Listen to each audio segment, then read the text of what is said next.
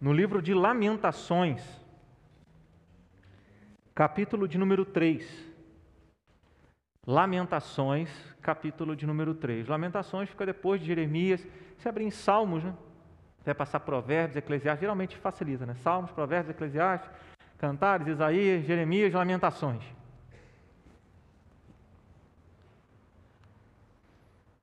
Lamentações, capítulo de número 3, versos 19 até o 26. Lamentações de Jeremias, capítulo 3, verso 19 até o verso de número 26.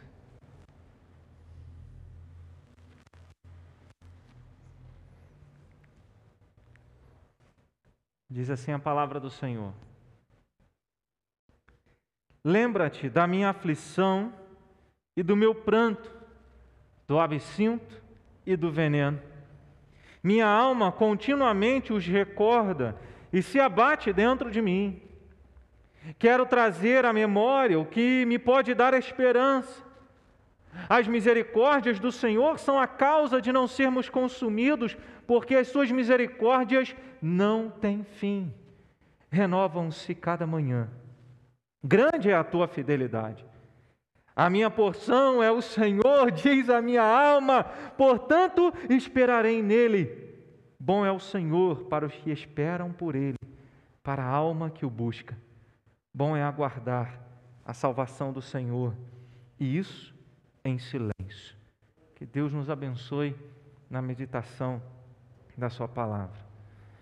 Você consegue se sentir em paz e ter esperança sabendo que a vacina está chegando? Você consegue relaxar? Não, a vacina aí daqui a pouco, início do ano, né, se tudo caminhar como nós temos ouvido e visto.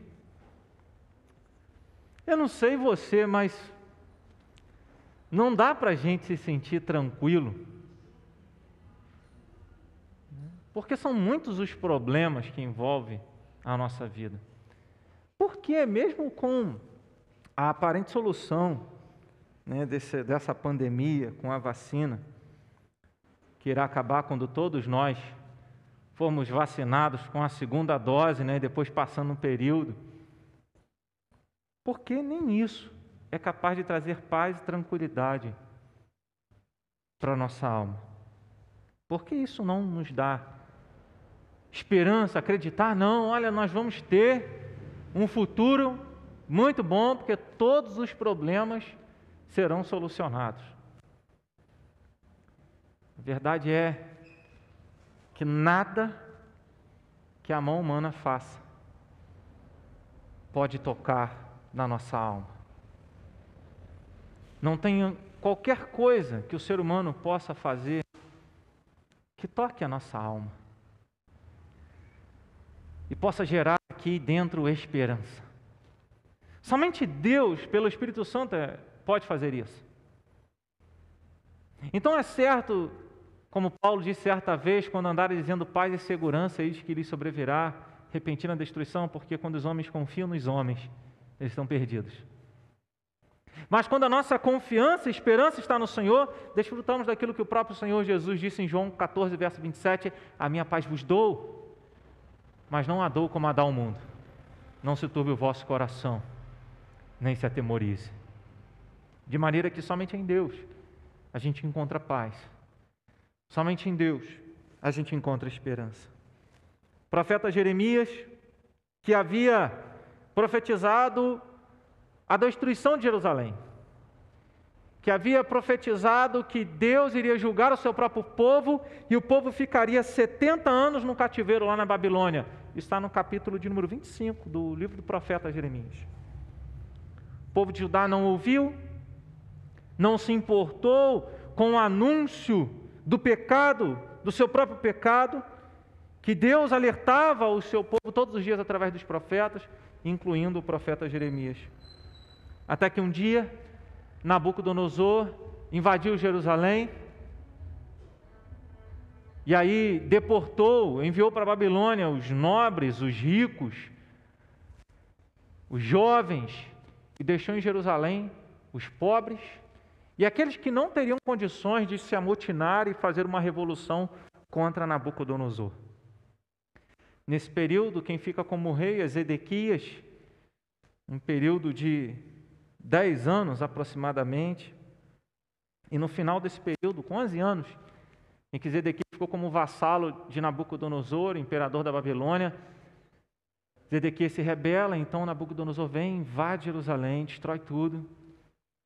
Prende Zedequias e os dois filhos dele, os dois filhos dele mata na frente dele. E depois que mata os dois filhos de Zedequias, fura os dois olhos de Zedequias, para que a última lembrança que ele tivesse era da morte dos próprios filhos. A cidade é destruída, os muros abalados, o templo destruído, todo o tesouro que havia no templo foi levado, tudo queimado. Morte e mais morte. E aí então, Deus, é, Deus deixa o profeta Jeremias ali em Jerusalém. Nabucodonosor estabelece Gedalias como governador. Agora não é mais um império, agora não é mais uma nação, Judá. É apenas um povo conquistado e dominado. O capítulo de número 40 do profeta Jeremias registra que ele permaneceu lá, em Jerusalém. E às vezes é muito ruim quando você vê ah, algo triste, algo é, que, que aflige a sua alma, nós temos a tendência a virar o rosto, a fechar os olhos. E Deus deixou o profeta, não na Babilônia, mas em Jerusalém, vendo a, toda a destruição que ele havia profetizado ao longo dos anos. O profeta então sabia muito bem, quando no capítulo de número 3, verso 1, ele disse: Eu sou o homem que viu a aflição pela vara do furor de Deus. Jeremias estava dizendo: Olha, eu vi a aflição, não pelas mãos dos homens, mas pela vara do próprio Deus. Ele sabia que tudo aquilo que o povo estava passando era sinal do juízo divino, era sinal da disciplina de Deus que tanto alertou o seu povo, mas o povo não quis ouvir. E Deus então julga e corrige o seu próprio povo e usou um homem ímpio para isso, uma nação ímpia para isso. E aí, Jeremias expressa isso no capítulo 2, verso de número 5. Se você voltar aí, você vai perceber isso. No verso 5, Jeremias, capítulo 2, verso 5, Jeremias expressa a realidade que eles estavam vivendo. Tornou-se o Senhor como inimigo, devorando Israel. Todos os palácios, destruiu as suas fortalezas e multiplicou a filha de Judá o pranto e a lamentação. No capítulo 4, Jeremias vai dizer que até as próprias mulheres cozinharam os próprios filhos para se alimentar deles. Tamanha era a pobreza, tamanha era a, a situação que eles estavam. Está no capítulo 4, verso de número 2. As mãos das mulheres, outrora compassivas, cozeram seus próprios filhos, e estes lhes serviram de alimento na destruição da filha do meu povo. Já imaginou isso, irmãos? Que terrível. Às vezes nós achamos que estamos passando por uma situação terrível. Mas é terrível quando as mulheres, naquela época, tiveram que matar os próprios filhos para se alimentar deles. A maldade a indiferença em relação à palavra de Deus, a dor, a fome.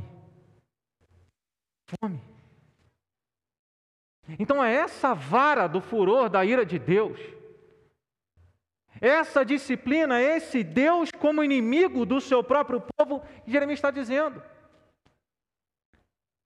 Jeremias então está derramando a sua alma diante do Senhor, se lamentando por tudo aquilo que Deus derramou sobre a vida deles.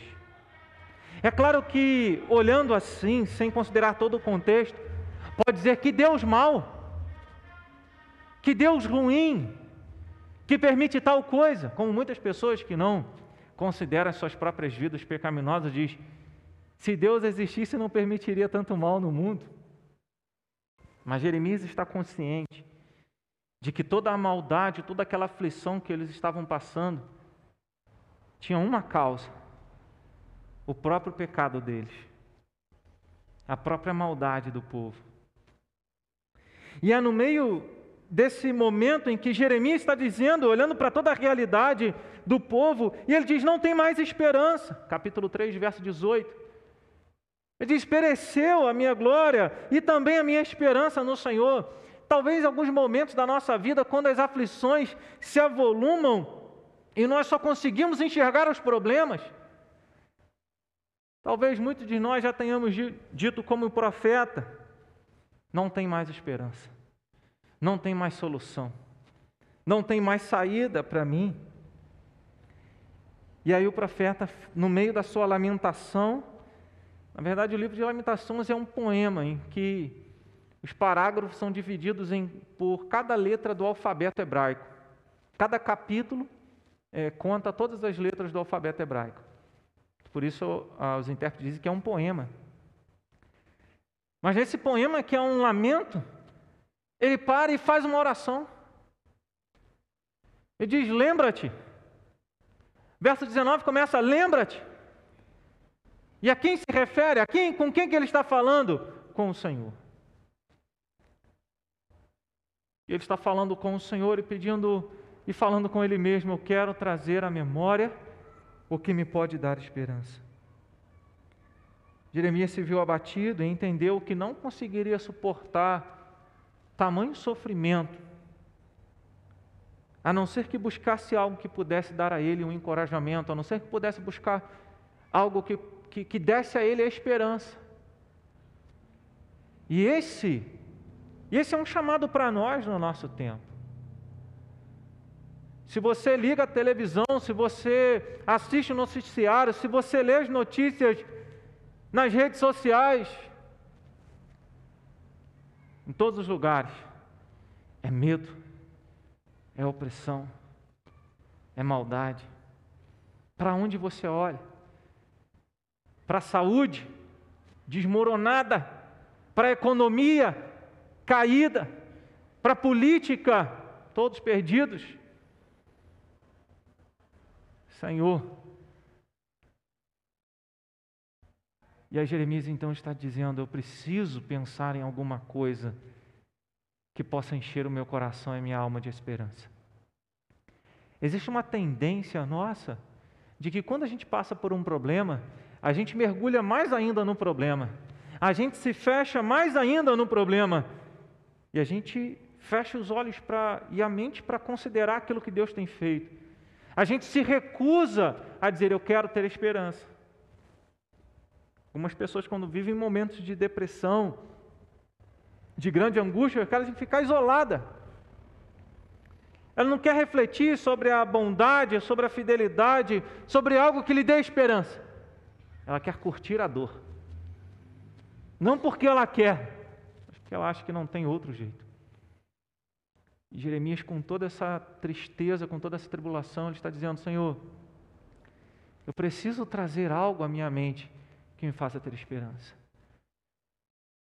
E aqui essa declaração dele é uma pergunta para nós nesta noite, respondida pelo próprio texto, quando ele diz no verso de número 21, que eu quero transformar numa pergunta. O que me pode dar esperança? O que pode nos dar esperança em dias de grandes dificuldades? O que pode nos dar esperança quando tudo à nossa volta está desmoronando? O que pode nos dar esperança quando a tempestade se levanta dentro da nossa casa ou até mesmo no nosso coração? No verso de número 19, verso 20, o profeta, como já disse, ele está orando, ele faz uma oração breve, mostrando para nós que um tempo de oração a Deus pode trazer esperança para nós. Quando você para e ora, e foi o que Jeremias fez, e às vezes nós pensamos assim: olha, eu não sei orar, então não vou orar. Imaginamos que oração necessita de grandes palavras e métodos. Jeremias fez uma oração rápida e simples, mas com toda a sinceridade do coração dele. Lembra-te da minha aflição, do pranto, do absinto e do veneno. Minha alma continuamente os recorda e se abate dentro de mim. É natural que nas nossas aflições imaginemos que Deus está distante. O próprio profeta Jeremias imaginou que Deus não ouvia a oração dele. Se você ler o capítulo 3, verso de número 8, ele diz: Ainda quando clamo e grito, ele não admite a minha oração. Jeremias está dizendo: Eu clamo, e eu não apenas clamo, eu grito, mas Deus não aceita a minha oração. Já se sentiu assim? Jeremias também. É interessante que esses textos estão na palavra de Deus para mostrar: olha, você não é diferente de ninguém, você não é mais especial do que ninguém. Todos nós carecemos de Deus, todos nós precisamos dele. Jeremias recorre a algo simples, a oração. E na oração, quando nós buscamos a Deus em oração, nós lembramos sim que Deus nos ouve, que Deus não está longe de nós. O salmista no Salmo 66, verso 20, ele diz: Bendito seja Deus que não me rejeita a oração, nem aparta de mim a sua graça. Deus não nos rejeita a oração. Se nós clamamos, se nós oramos, Ele nos ouve, Ele está perto. E aí, quando Jeremias se lembra disso, que ele pode orar e ele está fazendo isso. No verso 8 ele disse: Deus não ouve minha oração, ele não admite, mas lá no verso 19 ele está orando: lembra-te da minha aflição, lembra das minhas lágrimas, Senhor, lembra do que eu tenho passado, lembra como a minha alma está aflita, como a minha alma está abatida. Aí, se você ler no capítulo 3, versos 55 a 57, já mudou. Ele disse: Da mais profunda cova, Senhor, invoquei o teu nome, ouviste a minha voz. Perceba que agora já é um outro Jeremias. Antes ele disse: Senhor, o Senhor não escuta. Aí ele se lembra que Deus está perto e não está longe. Então ele ora e ele clama. E ele diz: Senhor, o Senhor ouve. Invoquei o teu nome, ouviste a minha voz, não escondas o ouvido aos meus lamentos, ao meu clamor. Verso 57 de mim te aproximastes, no dia em que eu te invoquei, disseste: Não temas. Quando nós clamamos, quando nós oramos, Deus nos ouve. Um tempo de oração diante de Deus pode encher a nossa alma de esperança. Primeiro, porque a oração revela a nossa dependência de Deus revela a nossa fraqueza e o quanto nós precisamos dele. Quanto mais nós oramos, mais reconhecemos que Deus tem tudo aquilo que nós precisamos. Como nós cantamos, tudo vem de ti, tudo está em ti. E por isso eu clamo ao Senhor. A oração é que traz esperança para nós, porque nela nós revelamos o quanto precisamos do Senhor o quanto dependemos dele. O salmista no Salmo 121, ele diz: Eleva os olhos para os montes, de onde me virá o socorro? Meu socorro vem do Senhor. Não é qualquer Senhor, é o Criador do céu e da terra.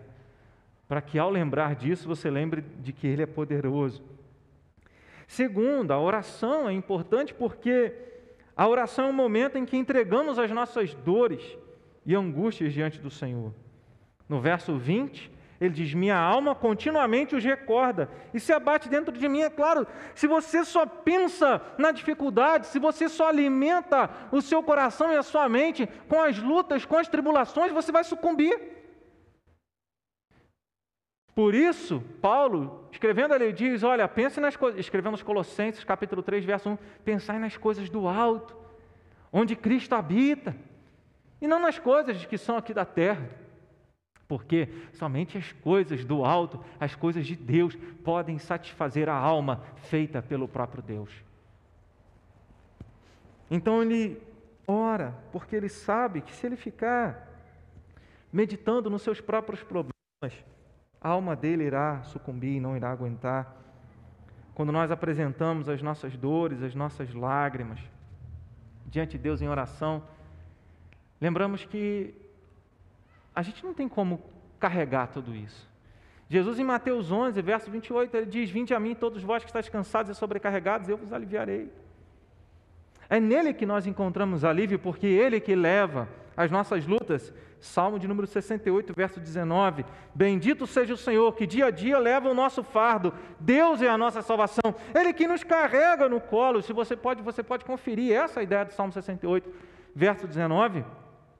Na primeira carta de Pedro, capítulo 5, verso 7. Que Pedro diz: lance sobre Jesus toda a preocupação de vocês, toda a ansiedade, com a certeza que Ele está cuidando de vocês. Terceira oração, ela é importante, pode trazer esperança para nós, porque a oração é o meio através do qual Deus opera em nossas vidas, nos fortalecendo, nos consolando, nos abençoando. Jesus ele ensina os seus discípulos a orar sempre. Lá em Lucas capítulo 18, verso 1 diz lá: "E contou-lhes uma parábola sobre o dever de orar sempre e nunca esmorecer". Ele falava de uma viúva que foi pedir a um juiz que julgasse a causa dela. Enquanto ele não julgou a causa dela, ela não desistiu de estar com ele. Jesus fala então sobre a necessidade de estarmos perseverando em oração, porque quando nós perseveramos em oração, Deus nos abençoa. Deus responde à nossa oração.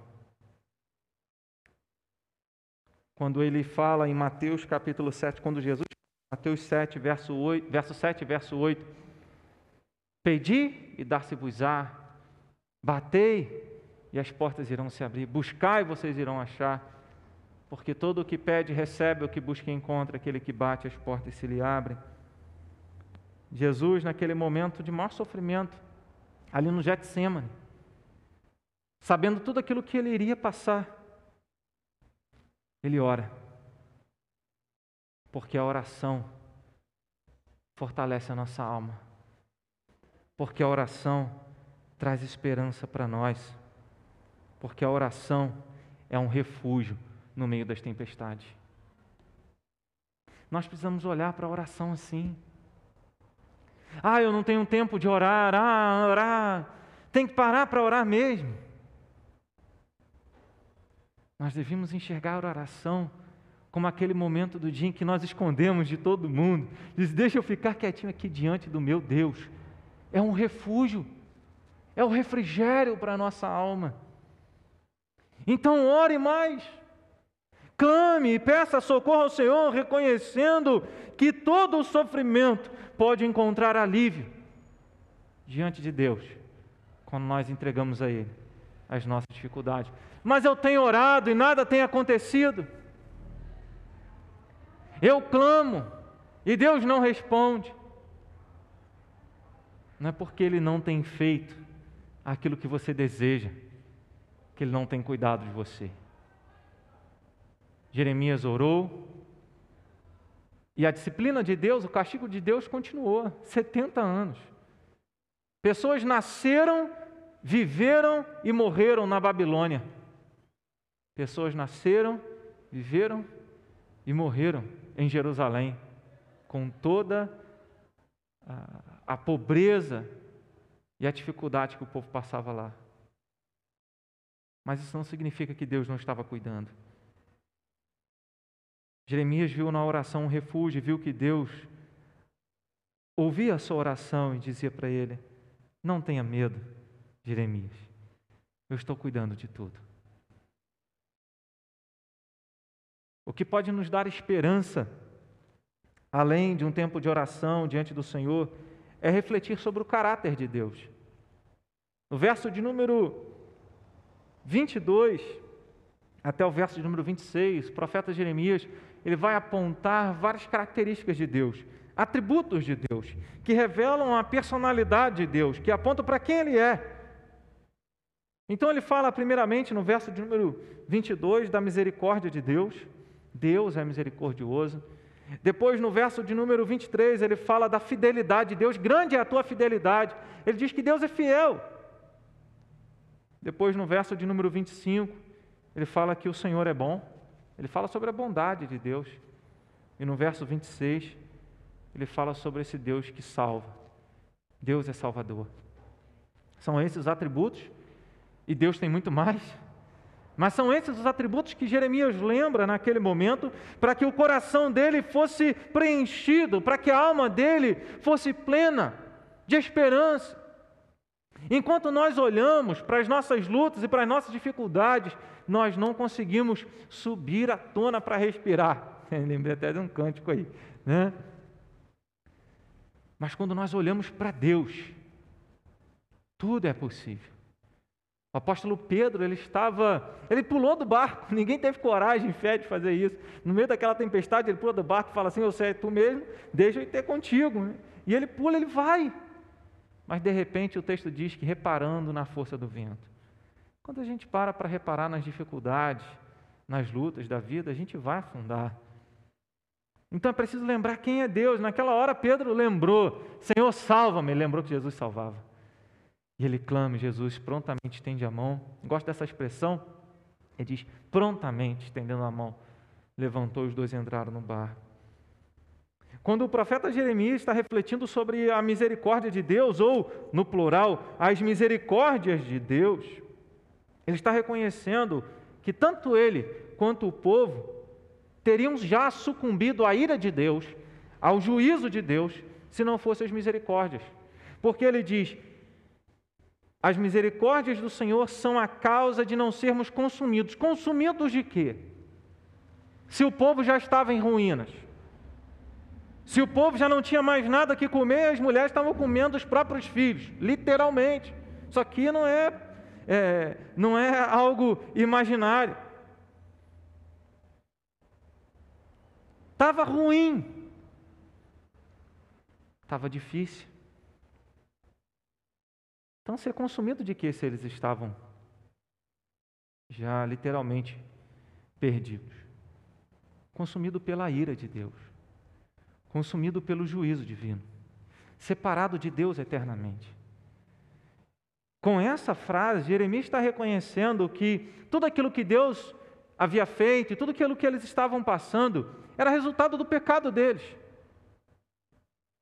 Como em determinado lugar Deus disse através de um profeta: Israel, a tua chaga vem de ti somente, mas só de mim a tua cura, a tua salvação. Se nós temos lutas e dificuldades, é porque a mão humana caçou isso, buscou isso. E porque nós estamos sujeitos aos problemas e às lutas da vida. Mas nesse contexto, Jeremias está reconhecendo que se não fosse a misericórdia de Deus, eles já teriam sido consumidos pela ira do Senhor por causa dos seus próprios pecados. É isso que os nossos pecados merecem. A ira de Deus, o inferno, estarmos separados de Deus para sempre. E aí ele diz então que as misericórdias eram a causa de eles não serem consumidos pela ira de Deus, porque as misericórdias de Deus não têm fim. As misericórdias de Deus são eternas, porque Deus é eterno e isso faz parte do caráter dele. A misericórdia não é Deus, Assim como muita gente confunde, né? Quando o texto diz na primeira carta de João, Deus é amor, achando que o amor é Deus. Não, isso é diferente. Não é assim. Não podemos confundir o todo com a parte. Deus é muito mais do que amor e é muito mais do que misericórdia. É um conjunto de muitos atributos. E aí Jeremias está lembrando da eternidade da misericórdia de Deus de que não há um dia na nossa vida, irmãos, que vivemos, que podemos viver sem a misericórdia de Deus. Não há um dia na nossa vida que podemos garantir o nosso dia confiado nos nossos, nos nossos próprios méritos. Todos os dias Deus enviava um maná. Isso lá no deserto, os 40 anos que o povo passou no deserto, todo dia amanhecia o povo ia lá e colhia o maná. Deus provendo cuidado diário para o povo dele. O que Jeremias está dizendo é isso. Ela se renova a cada manhã, ela não tem fim. Todo dia Deus derrama a sua misericórdia sobre a nossa vida. Todos os dias Deus não nos trata conforme nós merecemos. Porque se Ele nos tratasse conforme nós merecemos, nós já teríamos sucumbido na sua ira. Mas Ele então tem sido misericordioso. Ele tem cuidado de uma maneira de nós de uma maneira tal que cada dia Ele nos dá uma oportunidade, mesmo tendo pecado no dia anterior, Ele nos dá uma oportunidade de acertar dali para frente, de fazer da maneira certa, de viver da melhor maneira, que agrade a Ele. Então, essa é a misericórdia, esse é o caráter de Deus que nos sustenta a despeito dos nossos próprios pecados. Depois ele diz no verso 23: Grande é a tua fidelidade. Quando ele fala da fidelidade de Deus, que é grande, Jeremias, como todo judeu, ele sabia muito bem que não se fala da fidelidade de Deus sem se falar da aliança de Deus. Quando ele fala da fidelidade de Deus, ele está lembrando da promessa que Deus fez a Abraão, a Isaac e a Jacó. Da promessa que ele fez a Abraão, dizendo: Eu vou ser o teu Deus e o da tua descendência. Quando ele fala de que Deus, que Deus é fiel, desse caráter em Deus manter a sua promessa nessa aliança com o povo dele, está dizendo: Eu sei que o Senhor vai manter. Eu sei que o Senhor tem um povo que é teu. Eu sei que o Senhor guardará o teu próprio povo, e é por isso que ele disciplina o povo, o povo dele. É por isso que ele corrige o povo dele, porque ele não abandona. Terrível coisa é quando acontece aquilo que Paulo expressa em Romanos, capítulo de número 1, que em Deus entregou tais homens que mudaram a verdade de Deus, entregou suas próprias paixões, os seus próprios pensamentos. Mas com os filhos dele, Deus não faz assim, ele corrige, ele repreende, ele exorta, ele julga. Ele abate ele prova pelo fogo para que a gente saia melhor dali. Então ele está falando de um Deus fiel, não a nós, mas fiel a uma aliança que foi emitida pela própria palavra do Senhor, que prometeu cuidar de Abraão, de toda a sua descendência. O profeta Jeremias já havia falado sobre essa fidelidade de Deus à aliança. Se você olhar o capítulo de número 31, do verso 31, Jeremias 31, do verso 31 ao 36, ele diz assim: Eis aí vem dias, diz o Senhor, em que firmarei nova aliança com a casa de Israel e com a casa de Judá, não conforme a aliança que fiz com seus pais no dia em que os tomei pela mão para os tirar da terra do Egito, porquanto eles anularam a minha aliança, não obstante eu os haver desposado, diz o Senhor. Porque esta é a aliança que firmarei com a casa de Israel depois daqueles dias, diz o Senhor. Na mente lhes imprimirei as minhas leis também no coração lhes inscreverei. Eu serei o seu Deus e eles serão o meu povo. Não ensinará jamais cada um ao seu próximo, nem cada um ao seu irmão, dizendo: Conhece ao Senhor, porque todos me conhecerão, desde o menor até o maior deles, diz o Senhor. Pois perdoarei as iniquidades, as suas iniquidades e dos seus pecados, jamais me lembrarei. Assim diz o Senhor, que dá o sol para a luz do dia e as leis fixas da lua e as estrelas para a luz da noite que agita o mar e faz bramir as suas ondas. Senhor dos exércitos é o seu nome. Se falharem estas leis fixas diante de mim, diz o Senhor, deixará também a descendência de Israel de ser uma nação diante de mim para sempre. O que Deus está dizendo? O dia que o sol deixar de brilhar, o dia que a luz e as estrelas deixarem de brilhar, eu vou deixar de cumprir essa promessa. O povo, o meu povo, vai deixar de ser um povo diante de mim. Em outras palavras, nunca.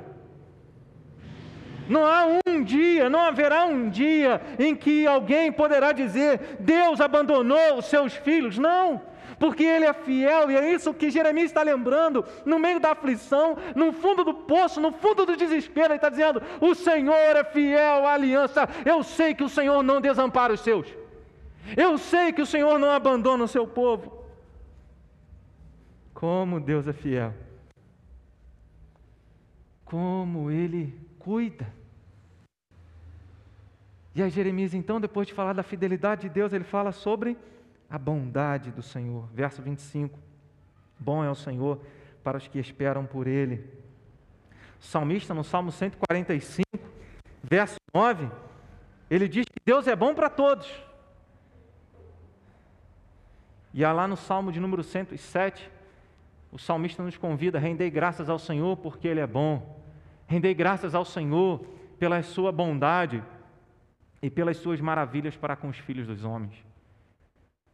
A gente até escreve lá, coloca o adesivo, né?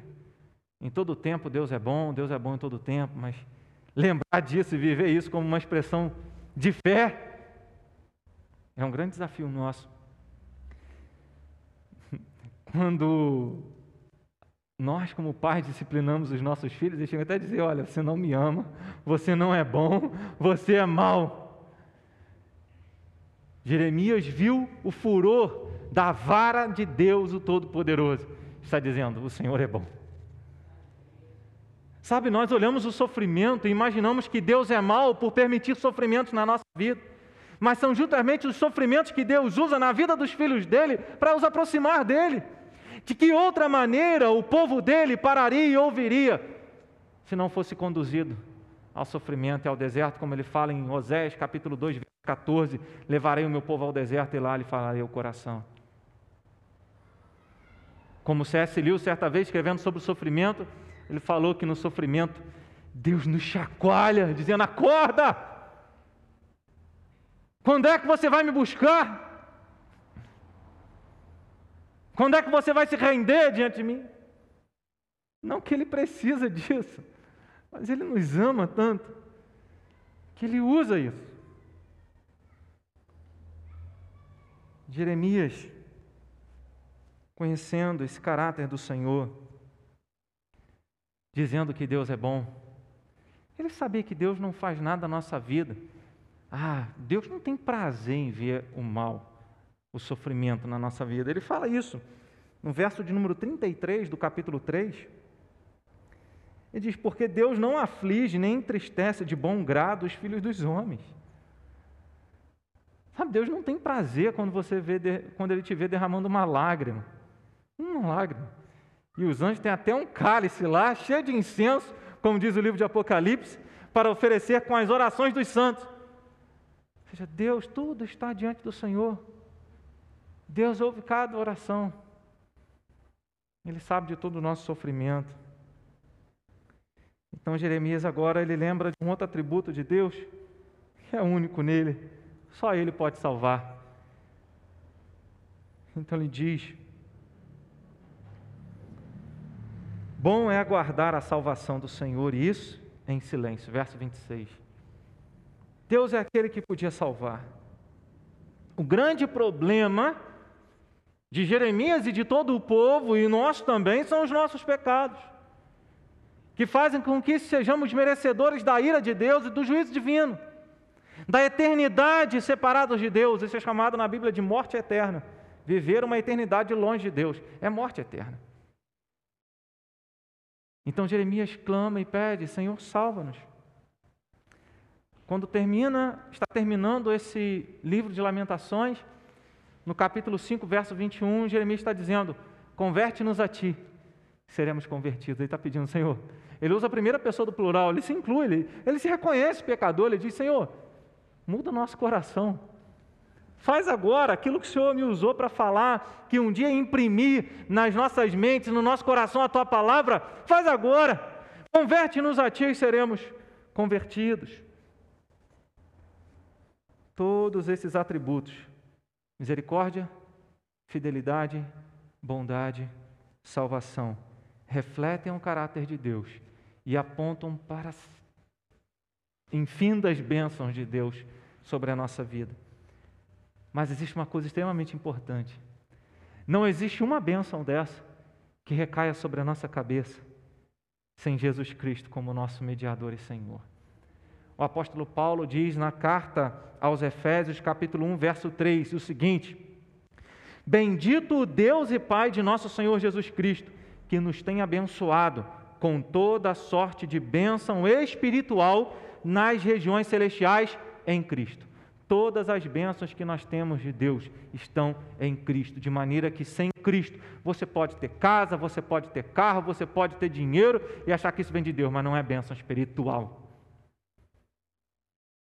Todas as bênçãos que nós temos vêm a nós por intermédio de Jesus. Por quê? Porque só Jesus é o Salvador porque só Jesus veio resolver o maior problema. Jesus estava passando, João Batista com seus discípulos, olha Jesus passando e diz, João 1,29, Eis o Cordeiro de Deus que tira o pecado do mundo. Continua sendo o maior problema nosso. Continuou sendo o maior problema da humanidade. Não é o coronavírus. O maior problema é o pecado que separa o ser, homem, o ser humano de Deus, e só Jesus pode religá-lo ao Criador. Jesus falou sobre isso em João 12, 47. Eu não vim para julgar o mundo, eu vim para salvá-lo. Jesus veio salvar você. Você pode achar que está perdido, como Jeremias estava, como o povo estava. Você pode achar que o seu sofrimento é o fim, mas Jesus veio para te salvar.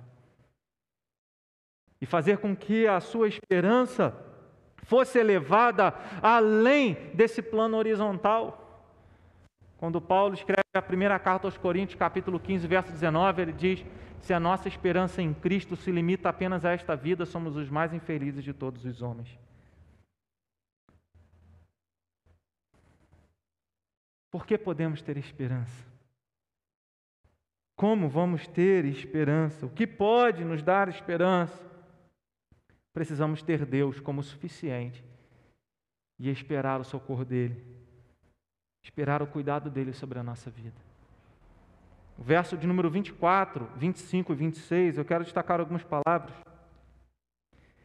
Então ele diz: A minha porção, verso 24, ele diz: A minha porção é o Senhor, diz a minha alma.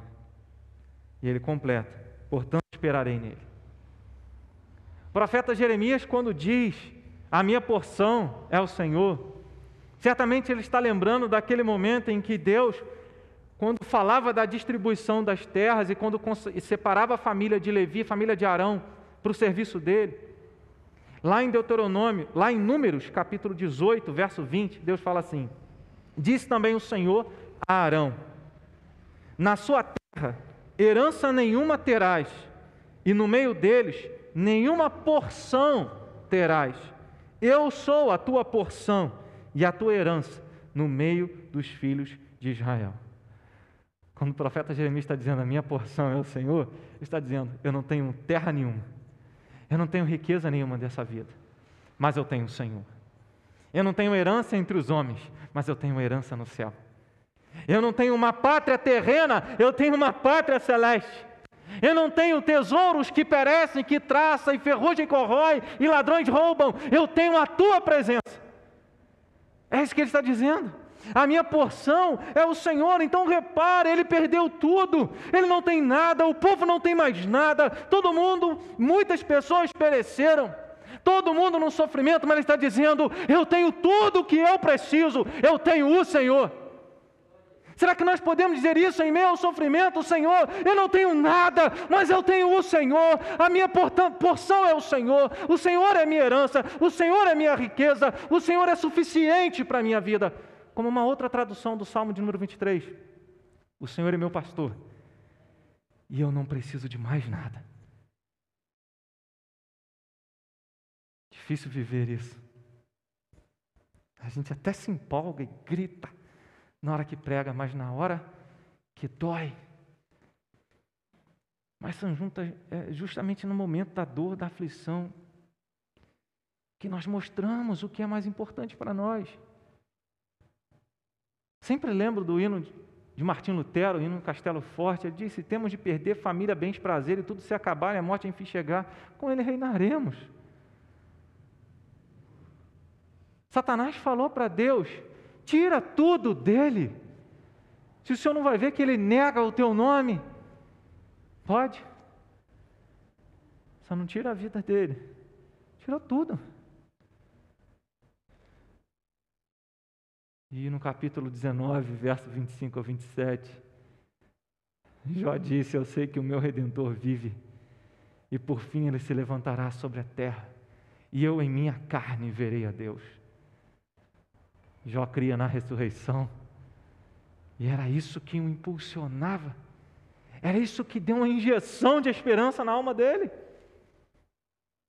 Mesmo passando pela dor, pela aflição, e Jeremias está reconhecendo: o Senhor é a minha porção, o Senhor é tudo que eu preciso. Jesus fala para os discípulos: vocês não querem ir embora também? Pedro se levanta e diz: Senhor, para quem nós iremos? Só o Senhor tem palavras de vida eterna. Não temos para onde ir. Paulo preso, passando dificuldades. Ele diz: Eu aprendi a viver contente. Sei passar escassez, tudo, toda a experiência. Porque em cada situação da minha vida Deus me fortalece. Por isso ele diz: Tudo posso naquele que me fortalece. É porque ele sabia que cada situação que ele enfrentasse, Deus estaria sustentando a vida dele. Jeremias, então, ele disse que Deus é importante para a vida dele e por isso ele vai continuar esperando no Senhor. No verso de número 25, ele diz: Bom é o Senhor para os que esperam por ele, para a alma que o busca. Ele relaciona esperar em Deus com uma alma sedenta por Deus, com uma, com uma alma que está buscando o Senhor. O profeta está fazendo essa relação, e na verdade, quando ele escreveu aos exilados na Babilônia, capítulo 29 do profeta Jeremias, no verso 11 em diante, eu vou ler do verso 12 até o verso 14, ele diz assim: Em me invocareis, passareis a orar a mim, eu vos ouvirei, buscar-me-eis e me achareis quando me buscardes de todo o vosso coração, serei achado de vós, diz o Senhor, e farei mudar a vossa sorte. Está dizendo, eu vou esperar, mas vou continuar buscando. Eu vou continuar clamando. O Senhor é aquele que fez a ferida, como diz o profeta Osés, mas Ele é que sara a nossa vida. Ele nos disciplina e nos corrige, mas Ele também é o nosso refúgio. Quando buscamos a Deus de coração, Deus se deixa achar. E não é que Ele vai fazer tudo o que você quer, mas Ele vai te dar o suficiente. Longe de nós aquilo que Jesus fala a respeito dos religiosos em Mateus 15, verso 8, citando o profeta Isaías: Este povo honra-me com os lábios, mas o seu coração está longe de mim. Quantas pessoas cantam canções para Deus, mas o coração está longe do Senhor. Precisamos colocar o nosso coração em sinceridade diante de Deus e buscá-lo com toda a nossa alma, com todas as nossas forças. O verso de número 26 ele está dizendo: Bom é aguardar a salvação do Senhor e isso em silêncio. Não adianta reclamar. Jeremias está dizendo: não adianta murmurar, vou aguardar em silêncio e vou esperar a salvação de Deus. Vou esperar o socorro do Senhor, sem murmurar. Jeremias morreu. Ele não viu a salvação, mas ele experimentou dela quando Jesus veio ao mundo e ressuscitou dos mortos. Ele diz: Eu vou aguardar a salvação de Deus, porque ele sabia dessa promessa. Ele esperava um redentor, ele esperava um salvador. Ele diz: quando o salvador chegar, resolve. Então ele morre, mas com a confiança de que Deus iria prover salvação. Deus cumpriu a promessa. O seu filho, Jesus Cristo, nosso Senhor, veio.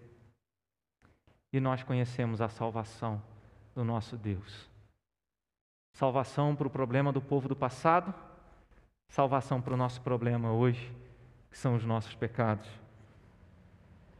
Tribulação, a gente enfrenta, a gente persevera, a gente espera, porque a nossa esperança não está nas coisas desta vida, a nossa esperança está no Senhor.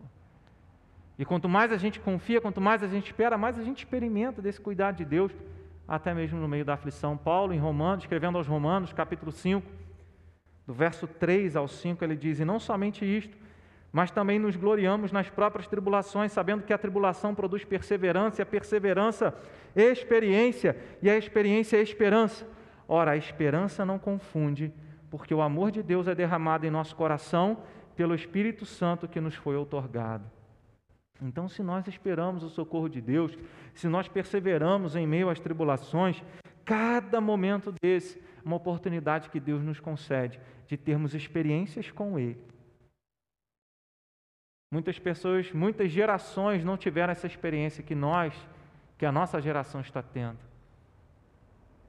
De conhecer uma aflição assim, mas de conhecer um cuidado tão profundo de Deus em nos sustentar, em nos fortalecer. Tudo coopera para o bem daqueles que amam ao Senhor. Jeremias esperou, morreu, mas Deus é fiel. E eu creio que, assim como um dia, na volta de Jesus, eu irei ressuscitar, o profeta Jeremias também irá ressuscitar, porque ele esperava também, nessa mesma salvação que nós temos depositado a nossa confiança. Jesus veio para salvar. Eu quero encerrar, irmãos, dizendo que o mundo pode estar se tornando um lugar cada vez mais difícil para se viver. Cada dia que passa são mais lutas, mais tribulações que vêm sobre nós. Mas eu quero dizer para você que, mesmo no meio das maiores aflições, nós temos um Deus que nos salva. Nós temos um Deus que nos socorre. Nós devemos olhar sempre para Jesus como nosso Salvador. Nossa esperança para o perdão de pecados, nossa esperança para a vida eterna, só está nele somente. Do que você tem esperado? Em que você tem depositado a sua esperança? Não deposite a sua esperança em nada e nem ninguém. Aquele que prometeu, em que Jeremias esperava a vinda dele, veio. Aquele que veio, disse: Eu voltarei. Como nós cantamos hoje, vencendo, vem Jesus. E ele vai voltar para que nós estejamos para sempre com ele. Quero encerrar com um texto de Colossenses 1, 27. O que pode nos dar esperança, senão a certeza de que nós estamos em Cristo? Cristo em vós, a esperança da glória, é o que diz o apóstolo Paulo. Essa é a nossa esperança. Se você tem motivos para desanimar e para perder a fé, eu quero te motivar a terminar esse ano e começar 2021 cheio de esperança. Que venha ao coração por uma vida de oração, para alguém que reconhece e que olha para a grandeza de Deus, dos atributos de Deus, não mostrando para Deus os nossos problemas, mas mostrando para os nossos problemas o tamanho do nosso Deus, o poder do nosso Deus. E que olha para Jesus e diz: Tu és suficiente. Eu espero no teu socorro. Será que nós podemos dizer isso? Será que você pode dizer isso nessa noite? Senhor, tu és suficiente para mim. A minha esperança está no Senhor, desde agora e para